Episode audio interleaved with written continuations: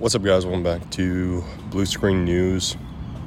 At this point, it's pretty clear that Vladimir Putin has basically zero off ramps on this war. There's almost no way for him to be able to make a decision with all these sanctions going on that's going to lead not to the Third World War. And I already think, truthfully, I think we've already are in the Third World War. I think we've been in it at least for a couple weeks now, at least since Russia invaded Ukraine. But with U.S. imposing these oil bans, sanctions on Russia, on top of you know continuing continued uh, request from Volodymyr Zelensky to set up a no-fly zone.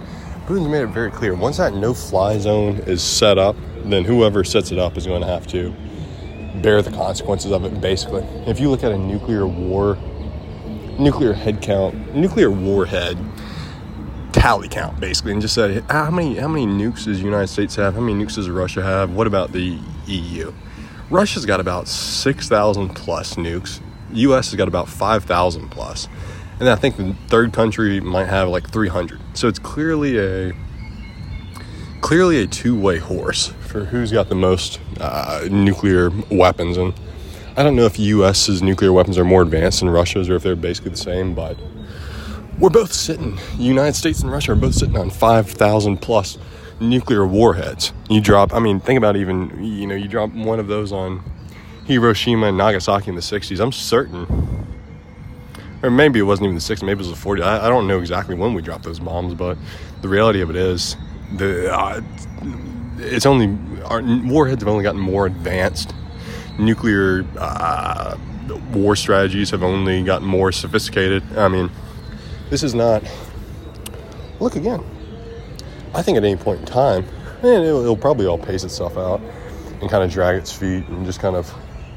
It'll all happen on God's time, but the reality of it is, once that no-fly zone is up, that is almost the that's almost the waving of the checkered flag. That's almost all right. We're, we're off to the races here. But until then, it's just sad. And you see that Russia and Ukraine have come to certain ceasefire agreements or peace talks, so they can let you know Ukrainian civilians evacuate. But it seems like every time they've set one of those up, Russia violates that. So you can't really trust the Russians. You can't really trust Putin to a certain extent, but what Joe Biden, the, the sanctions Joe Biden has imposed have done nothing but accelerate the chances of war. You see, I don't know who it was, but some U.S.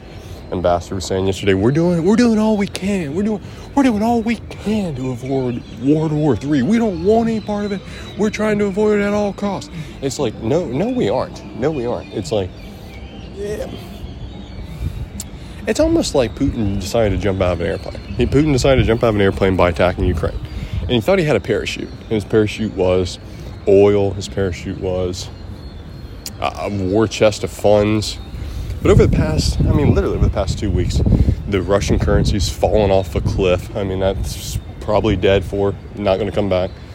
Uh, the oil sanctions are only going to make things worse. I mean, Russia is one of the main exporters of oil, and U.S. is cutting Russia off from our oil supply, which is going to raise our gas prices. But the other thing to be taken into consideration is when is the EU going to follow suit? When's the rest of NATO going to follow suit? Because keep in mind, NATO is the main reason why the United States is even really in this whole uh, whole situation in the first place. I mean, you have basically if a NATO country gets attacked, it is the responsibility of all other NATO countries to try and defend that one country. So, a lot of, a lot of smaller NATO countries. Ukraine is one of the bigger European countries that is not in NATO, but you, once one of those NATO countries gets, it's basically once one of those NATO countries gets attacked, the United States gets brought into war that way. Or we set up a no-fly zone and Putin just flat out declares war on us. But the reality is, what what is Putin going to possibly do? Call all his troops, take them back to Russia, give up on the invasion of Ukraine, have lost all those soldiers for basically nothing, have you know spent so much money on military uh, equipment and uh, execution. I mean, you, you you are not going to just back up, even even if you didn't have any sanctions at all. Putin wouldn't be backing up. But now that we're kind of boxing the guy into a corner, we're boxing a guy that has 6,000 plus nuclear warheads. We're boxing basically into a corner and kind of trying to dictate things to him. And again, you, you have to try and dictate things to that guy, but the reality of it is this World War III. We might already be in it. If we're not already in it, I can almost guarantee by the end of March, we're knees deep in it. I'm talking, I'm talking, I'm you gotta always, always gotta just keep in mind a few other things as well. China wants to attack Taiwan. Taiwan, uh, it's like Taiwan thinks the United States is gonna be able to defend them. Okay, uh, probably not. Not gonna be able to defend Taiwan. Not gonna be able to defend Ukraine. If you look at a map and look in the Middle East, there's a country called Qatar, and Qatar is supposed to be holding the 2022 World Cup. Qatar is basically just a small little piece off of Saudi Arabia. So again, I don't know how things are going to go. I don't even think I've heard any rumors about Saudi Arabia attacking Qatar.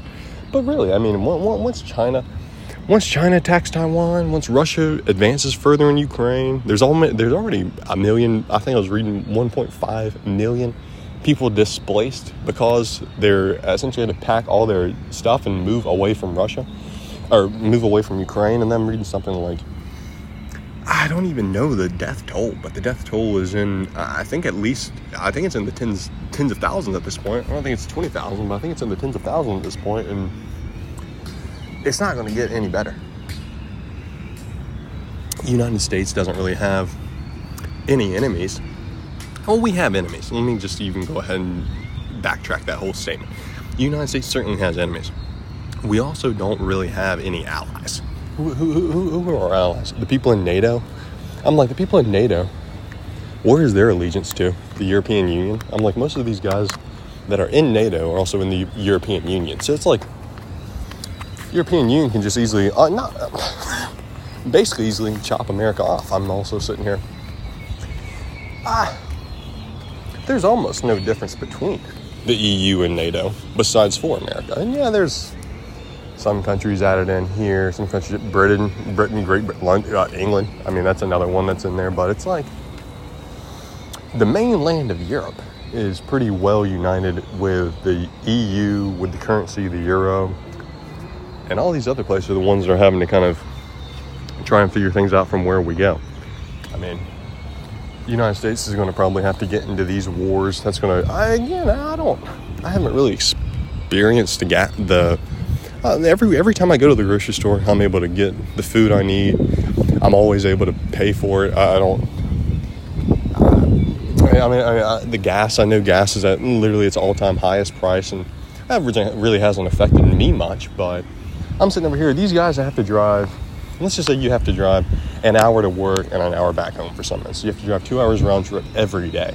It's like that. That dollar increase in gas is going to slowly start eating away at basically everything. And the thing is, it's not going to just be a dollar increase in gas. I mean, you think about who the United States even gets most of our oil from. And it's a lot of countries that are not.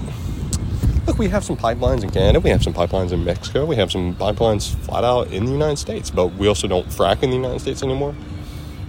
And most of our oil is exported or imported to the America, exported by other countries to the Americas. I mean, so if we, eh, again, Russia has a massive supply of oil, and we're essentially saying we're not going to use that oil anymore.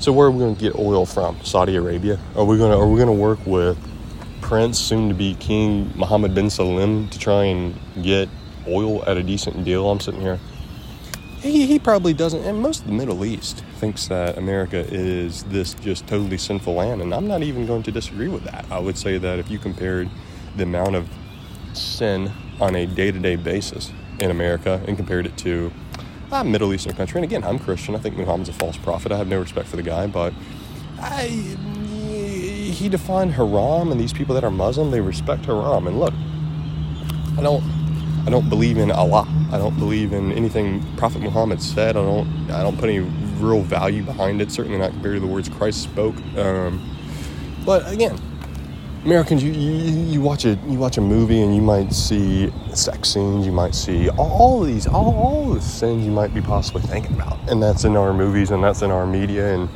you would go over to somewhere in the Middle East. I haven't been to the Middle East, so I don't even know. Again, I know enough.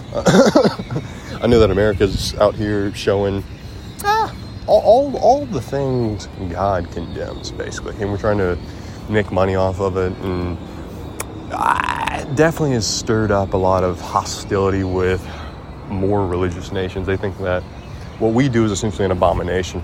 So, yeah, I mean that's basically it, guys. We are we're certainly in we're about to be in World War III. If we're looking at hot spots where this is going to definitely pick up at, Russia, Ukraine, obviously, China, Taiwan, borderline, obviously. But then the kind of sneak one you got to be thinking about is this Saudi Arabia, Qatar situation. And again, I don't even know if any news is even kind of talking about this, but Qatar is supposed to host the World Cup 2022. And I'm just sitting here.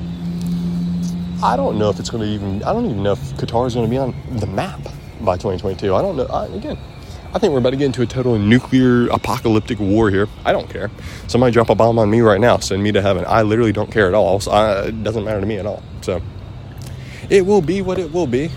I, my job as a Christian just to try and provide the most accurate, useful information to people as possible. If I scare them into wanting to read the Bible, into wanting to accept Christ, then even better for it. But the reality of it is, God says in the Bible, maybe it's Jesus, I don't know which one of the, uh, they're one and the same, but I, I don't know who exactly says it, but something along the lines of, oh, it's definitely Christ that said it. Christ definitely says, whoever sprinkles the seed is just as valuable as the one that essentially plants the seed. So it basically means, as long as you're peppering the word of Christ out there, somebody might, um, you're going to get rewards in heaven for it. So you just got to pepper the word of Christ out there try and get more people in heaven, try and hashtag make heaven more crowded, and the rest of it's quite literally in God's hands. If God wants somebody to accept Him, He'll have it happen. If not, He won't have it happen, but at least you did your part. So, thanks, guys. Um, looking forward to the next episode.